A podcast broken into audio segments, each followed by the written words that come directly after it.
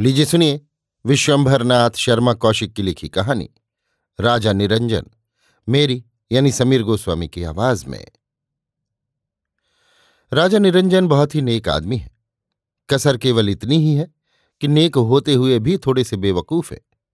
हालाँकि अपने मतलब के बड़े पक्के हैं। दूसरों को चरका बताने और उल्लू बनाने में राजा निरंजन को कमाल हासिल है। ऐसे वैसे को चुटकियों में उड़ा देते हैं।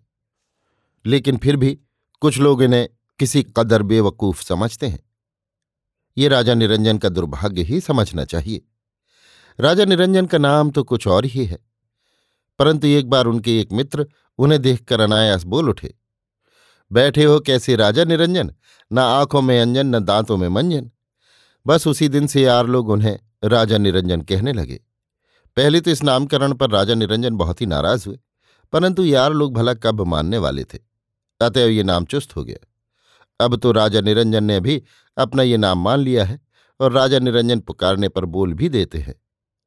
नेक आदमी जो ठहरे, केवल नाम के पीछे झगड़ा करना उन्हें पसंद नहीं और नाम भी बुरा नहीं रखा गया, इतना निरंजन समझते हैं। राजा निरंजन को कुछ दिनों से सनक सवार है। उन्होंने सुना था कि महात्मा लोग काया पलट और परकाया प्रवेश कर लेते हैं, इसलिए उनकी ये इच्छा हुई कि ये विद्या अवश्य सीखनी चाहिए। राजा निरंजन में ये पुराना वस्फ है कि जिस बात के पीछे पड़ते हैं, उसे प्राप्त करके ही छोड़ते हैं। अतएव आपने ऐसे महात्माओं की तलाश जोरों के साथ शुरू कर दी, जो उक्त विद्याएँ जानते हो। तलाश शुरू होते ही राजा निरंजन को महात्मा लोग मिलने लगे। एक दिन उनके मित्रों ने सुना कि राजा निरंजन के यहाँ एक महात्मा आए हुए हैं। राजा निरंजन स्वयं ही सबसे कहते फिरते थे, एक महात्मा आए हुए हैं, बड़े अच्छे महात्मा हैं। आप किसी समय आकर उनके दर्शन अवश्य कीजिए। ये मेरी प्रार्थना है। राजा निरंजन की प्रार्थना को टालना जरा टेढ़ी खीर है। ये बात उनके सब मित्र मानते हैं, इसलिए इच्छा न रहते हुए भी लोग महात्मा जी के पास पहुँचने लगे। राजा निरंजन आने वालों का स्वागत करते और महात्मा जी को उनका परिचय देते। क्रमशः राजा निरंजन के घर पर भीड़ लगने लगी। अपरिचित लोग भी राजा निरंजन के घर का पता पूछते पूछते आने लगे। राजा निरंजन बड़े प्रसन्न थे कि लोग उनके घर का पता पूछते हुए आते हैं। एक दिन एक मित्र ने कहा, भीड़ बहुत लगती है, ये ठीक नहीं है। राजा निरंजन बोले, सब ठीक है, बड़े भाग्य से कोई किसी के घर आता है। मित्र महोदय चुप हो गए, इसका उत्तर ही क्या दिया जाता? वाकई, जिसके घर का पता पूछते हुए लोग आवें, वो तो बड़ भागी है ही। कुछ लोगों ने तो राजा निरंजन के घर को पान खाने का अड्डा ही बना लिया। घर से खाना खाकर निकले और राजा निरंजन के घर पहुँच गए। राजा निरंजन समझे, महात्मा जी के दर्शन को आए हैं। अतएव बड़े प्रसन्न। यार लोग थोड़ी देर बैठ, दो चार पान खाए और उठकर चल दिए। यदि कोई किसी कारण से एकाध दिन का नागा कर गया तो राजा निरंजन उससे जवाब तलब करते कि कल आप क्यों नहीं आए? क्योंकि जिस दिन आदमी कम होते, उस दिन राजा निरंजन को भी लुत्फ नहीं आता था। राजा निरंजन को इसी में मज़ा आता था कि उनके घर में महात्मा जी के पास इतने लोग बैठे हों कि स्वयं राजा निरंजन को बैठने की जगह न मिले। इस दशा में वे खड़े रहने में ही प्रसन्न रहते। किसी महात्मा को बहुत अच्छा समझने की कसौटी राजा निरंजन के पास यही थी। जिस महात्मा के पास बहुत भीड़ जमा हो, वो महात्मा बहुत अच्छा। हालाँकि राजा निरंजन स्वयं ही लोगों को पकड़ते फिरते थे। इस प्रकार एक महात्मा आए और पंद्रह बीस रोज रहकर चले गए। उनके मित्र ने पूछा, कहो, काया प्रवेश सीखा? ये सुनकर राजा निरंजन बिगड़ उठे। बोले, काया प्रवेश मज़ाक नहीं है। बड़े भाग्य से किसी को ऐसे महात्मा मिलते हैं जो काया प्रवेश जानते हैं और मिलते भी हैं तो बताते नहीं। ये विद्या हर एक को नहीं बताई जाती। बात तो ठीक है, परंतु तुम्हें तो बता ही देंगे। तुमने उनसे पूछा था? किसी मौके से पूछेंगे? अभी तो पहली बार आए हैं। अच्छा तो क्या अभी कई बार आवेंगे? ये उनकी मौज है। महात्मा लोग किसी के नौकर तो हैं नहीं। राजा निरंजन में धैर्य की कमी नहीं है। जल्दबाजी और खासकर ऐसे मामलों में कभी नहीं। जब महात्मा लोग आने लगे हैं तो कभी ना कभी कोई बता ही जाएगा। जल्दी क्या है? पहले राजा निरंजन कीर्तन के बहुत खिलाफ थे। कहीं कीर्तन होता देखते तो कहते, ये देखो, सिद्ध लोग जमा हैं। इनको कोई काम नहीं है। बैठे हल्ला मचा रहे हैं। इसमें क्या धरा है? पड़ोसियों को सोने को नहीं मिलता। परंतु एक दिन उनकी मित्र मंडली ने ये समाचार बड़े विस्मय के साथ सुना कि अब राजा निरंजन स्वयं कीर्तन के प्रेमी बन गए हैं। एक मित्र बोले मालूम होता है काया पलट शुरू हुआ। वास्तव में ये काया पलट ही था, जो कल तक कीर्तन करना ढोंग समझता रहा हो और कीर्तन करने वालों का मज़ाक उड़ाता रहा हो, वो आज स्वयं कीर्तन का प्रेमी बन जाए। राजा निरंजन ने कीर्तन की तैयारी बड़े जोरों से शुरू की। पहले कुछ दिन तो केवल तालियाँ बजाकर कीर्तन होता रहा, परंतु जान पड़ता है इसमें राजा निरंजन को आनंद नहीं आया, इसलिए करतालों का प्रबंध किया गया, परंतु करतालों से भी पूर्णानंद की प्राप्ति नहीं हुई। बिना हारमोनियम और तबले के कीर्तन का आनंद कहा? इसलिए राजा निरंजन ने एक सिंगल रीड भोंपू, तोबा, हारमोनियम खरीदा। एक मित्र के यहाँ से तबले की पुरानी जोड़ी उठा लाए। जोड़ी अच्छी थी, सिर्फ़ बायां गायब था और दाहिना मढ़ा हुआ नहीं था, और सब ठीक था। राजा निरंजन जब कोई काम करने पर उतारू हो जाते हैं तो फिर कोई कसर नहीं उठा रखते, ये उनमें वस्फ है। खैर, साहब कीर्तन होने लगा। पड़ोस का एक युवक जो तबला सीखता था और जिसे राजा निरंजन के कीर्तन के कारण नींद नहीं पड़ती थी, कीर्तन में जाकर तबले का अभ्यास बढ़ाने लगा। एक महाशय हारमोनियम बजाने आने लगे। राजा निरंजन बड़े समझदार आदमी हैं। वे ये भली भांति जानते थे कि केवल कीर्तन के लोभ से कोई ना आएगा, इसलिए आप कीर्तन के प्रमुख सदस्यों को ठंडाई पिलाते थे। सप्ताह में एक बार ये समारोह होता था। ये गनीमत थी, क्योंकि जिस दिन कीर्तन होता था, उस दिन पड़ोसियों की नींद हराम रहती थी। कुछ बेचारे इसलिए कीर्तन में सम्मिलित हो जाते थे कि चारपाई पर करवटें बदलते रहने की अपेक्षा ये अच्छा है। एक दिन एक मित्र पूछ बैठे, क्यों भाई, तुम तो कीर्तन के बहुत खिलाफ थे। अब क्या बात हुई जो कीर्तन के प्रेमी बन गए? कीर्तन के तो हम अब भी खिलाफ हैं।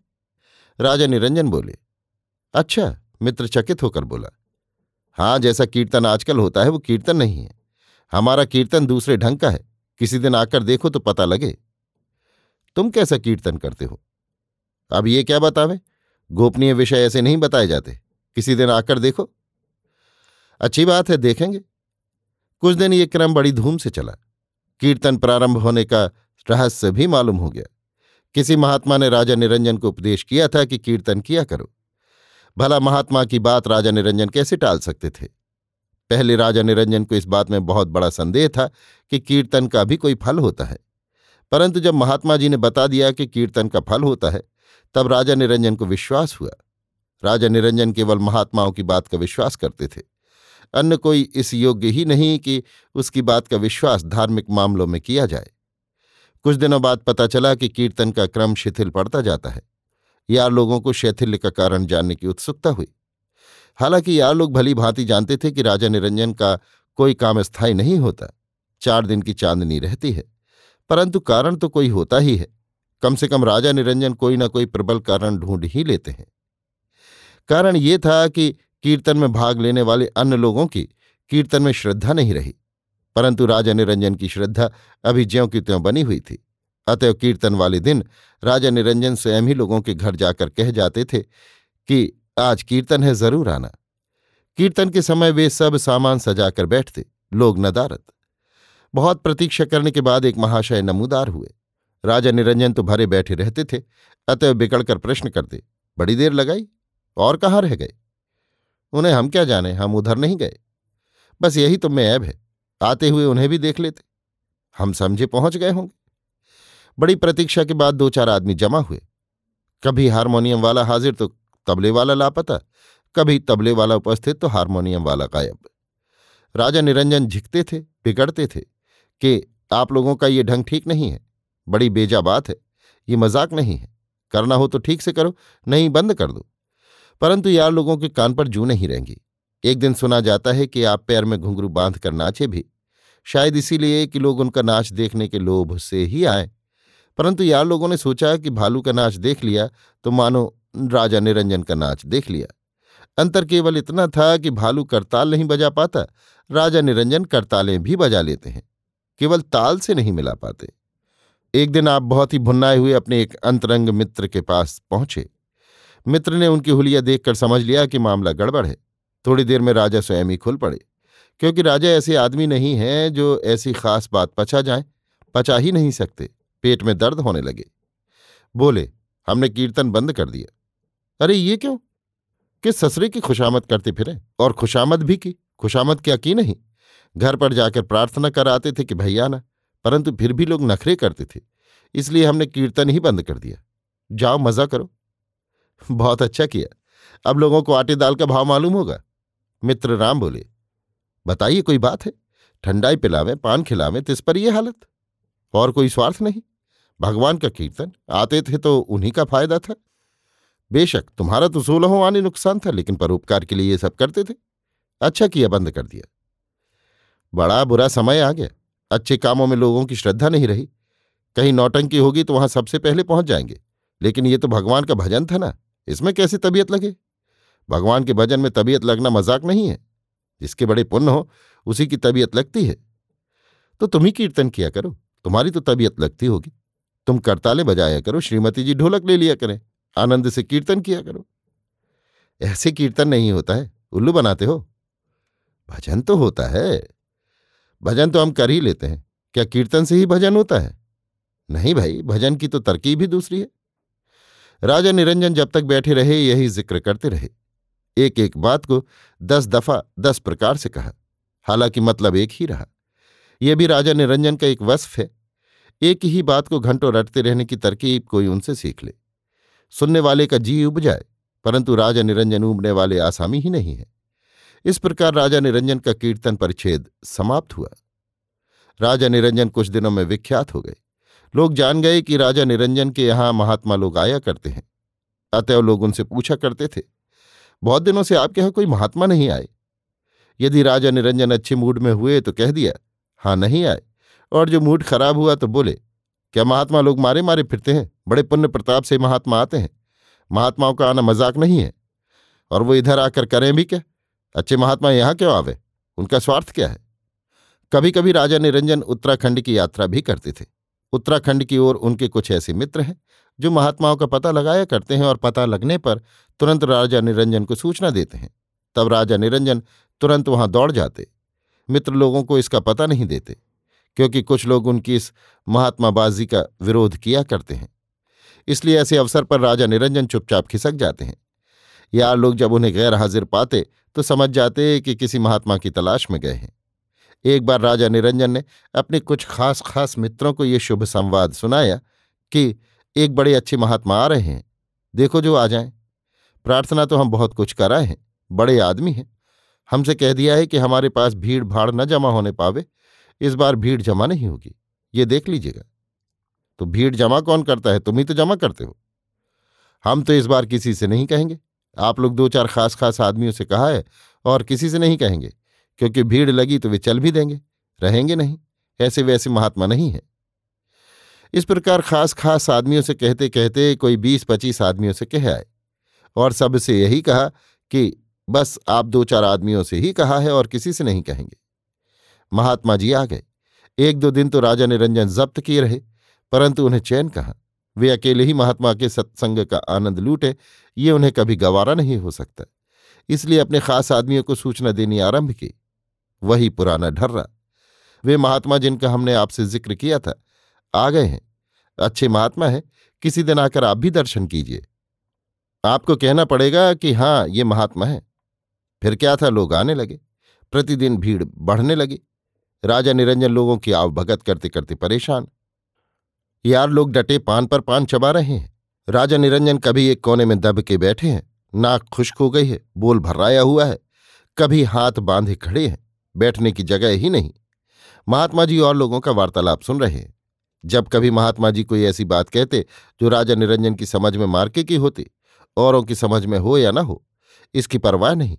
तब राजा निरंजन लोगों की ओर इस प्रकार देखते, मानो मौन भाषा में पूछ रहे हैं, देखो हम जैसा कहते थे वैसे ही है ना। धीरे धीरे अपरिचित लोग भी आने लगे। राजा निरंजन की प्रसन्नता का ठिकाना नहीं। जिसे देखो, राजा निरंजन का घर पूछता दौड़ा चला आ रहा है। एक दिन एक मित्र ने कहा, फिर भीड़ बढ़ने लगी? राजा निरंजन बोले, फिर क्या करें तुम ही बताओ। लोग भक्ति से आते हैं। अब हमसे ये नहीं हो सकता कि हम किसी से कहें कि तुम मत आओ बड़े भाग्य से कोई किसी के घर आता है। लेकिन तुम तो कहते थे कि महात्मा जी ने भीड़ जमा करने के लिए मना कर दिया है। वो भी क्या करें? जब हमसे ये नहीं हो सकता कि किसी को मना करें तो वो तो महात्मा है। वो अपनी जबान से कैसे कह सकते हैं? राजा निरंजन के घर को यार लोगों ने सार्वजनिक देवालय बना लिया। किसी ने समय काटने का अड्डा कायम कर लिया। पर राजा समझते थे, सब सत्संग के लिए आते हैं। एक दिन राजा निरंजन का नया जूता गायब हो गया। कोई सत्संगी महाशय लेकर चलते बने। अब तो राजा निरंजन बहुत ही खफा हुए। बोले, देखो, ये संसार है। महात्माओं तक को लोग नहीं छोड़ते। वाहरे संसार। एक मित्र बोल उठे, जूता तो तुम्हारा ले गया, महात्मा का तो ले नहीं गया। महात्मा के दर्शन के बहाने तो ले गया।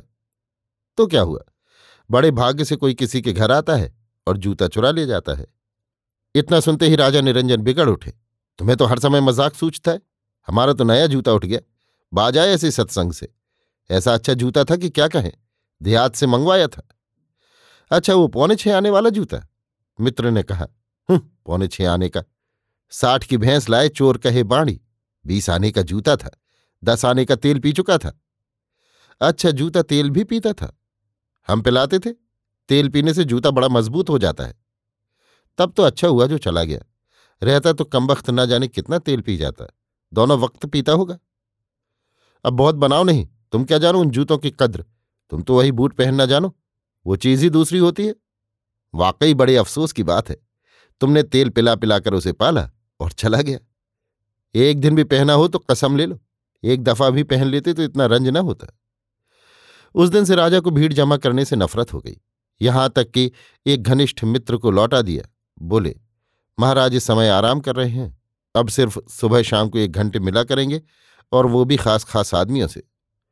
इस प्रकार राजा निरंजन का भीड़ प्रेम समाप्त हुआ। राजा को महात्माओं को बुलाने का शौक अब भी है और वे महात्माओं की तलाश में रहते हैं। परंतु अभी तक कोई महात्मा उन्हें ऐसा नहीं मिला जो उन्हें काया प्रवेश सिखा देता। परंतु राजा निरंजन निराश नहीं है और न उन्हें कोई जल्दी है। उनका विश्वास है कि किसी न किसी दिन कोई ऐसा महात्मा मिल ही जाएगा। तब राजा निरंजन लोगों से बातें करेंगे। जी हाँ अभी तो बोलते नहीं हैं, अभी कोई चाहे तो कह ले। कुछ भी हो राजा निरंजन बड़े नेक आदमी हैं और उनका दम गनीमत है। अभी आप सुन रहे थे विश्वंभरनाथ शर्मा कौशिक की लिखी कहानी, राजा निरंजन, मेरी यानी समीर गोस्वामी की आवाज़ में।